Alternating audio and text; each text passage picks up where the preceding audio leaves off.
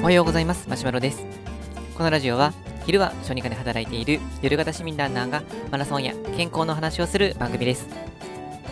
今日のテーマはエンジンをかけるためには水を飲もうということでお届けしたいと思います。えっとですね水をですねしっかり飲みましょうということのまあテーマなんですけれどもさて皆さんは最近水をしっかりと飲めているでしょうか？えっとですね、こう水を飲むっていうことは、結構ですね、僕、まあ今、あの小児科の外来をやってるんですけど、小児科の外来で結構言うことの一つなんですね。で特にまどういう人に言うかというと、まあ、僕がよく見ている患者さんの、まあ、病病気というか、ま、状態の一つに、え、起立性調節障害というものがあります。え、ー、と、まあ、英語で訳すと OD って言ったりするんですけれども、まあ、いわゆるこう自律神経のま不調によって血圧を維持できなくなってしまう、まあ、そういう病気になります。で、何が起こるかというと、なんかこう、朝起きれなかったりすると、それ血圧が低いからだっていう風に、あの言う人とか言われたりとか、いうことを聞いたことあるかもしれませんけど、実はそれは、それ、まあ、それのことなんですね。で、ただ、あの、なんか朝苦手なんだよねっていう人の、まあ、血圧が低いっていうのとは、ちょっと本当にこう、全然レベルが違うぐらい本人たちしんどくて、あのですね、まあ、程度様々なんですけど、激しい人だと、まあ、極端な話ですね、もう朝にこの、もう殴り飛ばしてでも、全然こう反応しないっていうぐらい、それぐらい血圧が上がらないんですね。上げることができないんです。で、えー、っと、まあ、よく、まあ、過去にどんな症状がありましたかっていう、まあ、そういう問診をみたいなのするんですけれども、例えば皆さんも1回ぐらい経験あると思うんですけど、熱いお風呂とかにこう長く入っていて、で、急に立ち上がったりすると、このふらっという風になったりすること、多分1回ぐらいは経験があるんじゃないかなとは思うんですけど、あれは何が起こってるかというと、お風呂に入ってると、まあ、血管が開いてきて、まあ、血圧がちょっと上げにくい状況になって、で、でしかもこうガッと上がると、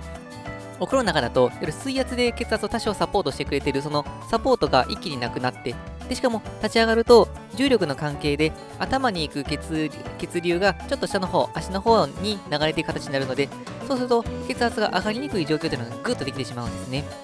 で、そうすると一時的に脳に血液がいかなくなってしまって、で、それでこのフラーとなってしまうんですね。で、これが日常の動作だけで起こってしまうっていうのが起立性調節障害なんです。なので、例えば、あの座っていて立ち上がるだけでふらつくとか、まあ、そもそも起き上がったその血圧の変動で、そもそも立ち上がることができないとか、こういう人たちなんですね。まあ、車でいうとこのエンジンがもう温まってなくて、全然エンジンがかからない、そんな状況になっています。でなので、まあ、大体この小児科の外来に来るレベルの方になってくると、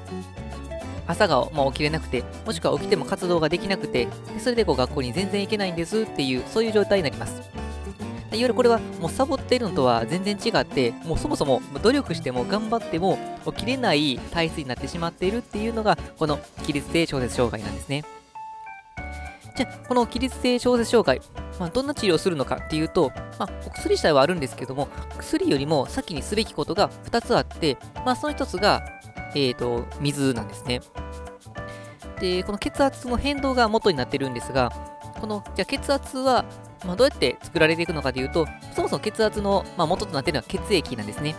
で、血液の大元は何かというと、やっぱりま水分となってくるんですが、この水分が足りないと、でまあ、ちょうど、あの、まあ、ホースをイメージすると、水があまりにもこのひねる蛇口が少なすぎて、チュロチュロしか出なかったりすると、まあ、どんなに頑張っても勢いよくホースから水を出すことはできないと思うんですけれども、この蛇口を思いっきりひねって、水をしっかりと出すような状況を作り出すと、一気に水が出てくれるようになります。まあ、これがまあある意味血圧になるなるので、しっかりと水さえあれば脳にしっかりと血液を送ることができるんですけど、まあ、そもそもその水が足りなければ血圧を上げることはできないという状況になるので、しっかりとその血圧を上げるための大元となる水を取っていく必要があります。で、もう一つは運動ですね。で、運動することによって筋肉は収縮するので、それでその血管を圧迫することで、それが血圧の、まあ、原動力になってきます。で、ただ、あの、こういう、えー、起立性調節障害の方は、まあ、そもそも起きれないぐらいになっているので、運動はもちろん推奨してやっていただくべきではあるんですけど、なかなか運動するレベルまでいかなかったりするので、順番としては、まずしっかりと水、まあ、両方とも一応やるっていう前提はありつつも、まあ、どっちの方をより優先するかというと、まあ、しっかり水分を取るっていう方を優先していただく方が、まあ、効果が高いかなとは思います。じゃあですね、この起立性調節障害の方に水をどれだけ飲んでくれというかというと、だいたい1.5リットルから2リットル、これを1日で飲んでもらうんですね。これですね、聞いたら結構ですね、飲まないといけないんですね。さて、皆さん、1日何リットルぐらい水飲んでますでしょうか？大体ちょろっと聞いたりすると、あの、多くの方は1リットル未満のことが多いですね。まあ、大体この500ミリのペットボトルでいうと3本から4本ですけど、まああのー、意識してないと大体1本飲んでるか飲んでないかぐらいで多い時で2本っていう人が多いんじゃないかなとは思います。で、まあ、そうすると、もしかすると、だんだんだんだん体に必要な水分量というのが足りなくなってきて、それで血圧が、まあ、いわゆる筋性小節障害というレベルまでいかなかったとしても、十分なこのエンジンがかからない状態になって、それでこう元気が出ないっていう方も、もしかしたらいるんじゃないかなとは思います。で、なので、どうしても仕事が忙しくなったりとか、勉強が忙しくなったりすると、なんかこの、頑張る人ほど水分取ったりとか、休憩取ったりとか、することを忘れて頑張ってしまったりするんですけれども、この頑張る原動力を得るためにも、しっかりと水分っていうのが大事になってきますので、この、まあ、水分取るっていうことを結構意識してみていただくと変わるんじゃないかなとは思います。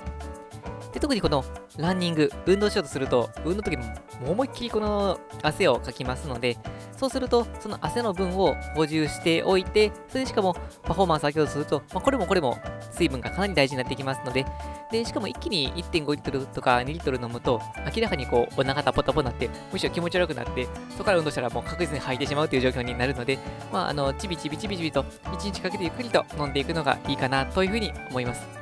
というわけで改めてですね、この水の重要性っていうことを、えー、小児科外来で言ってることを通してお話しさせていただきました。はい、それでは本日の内容は以上です。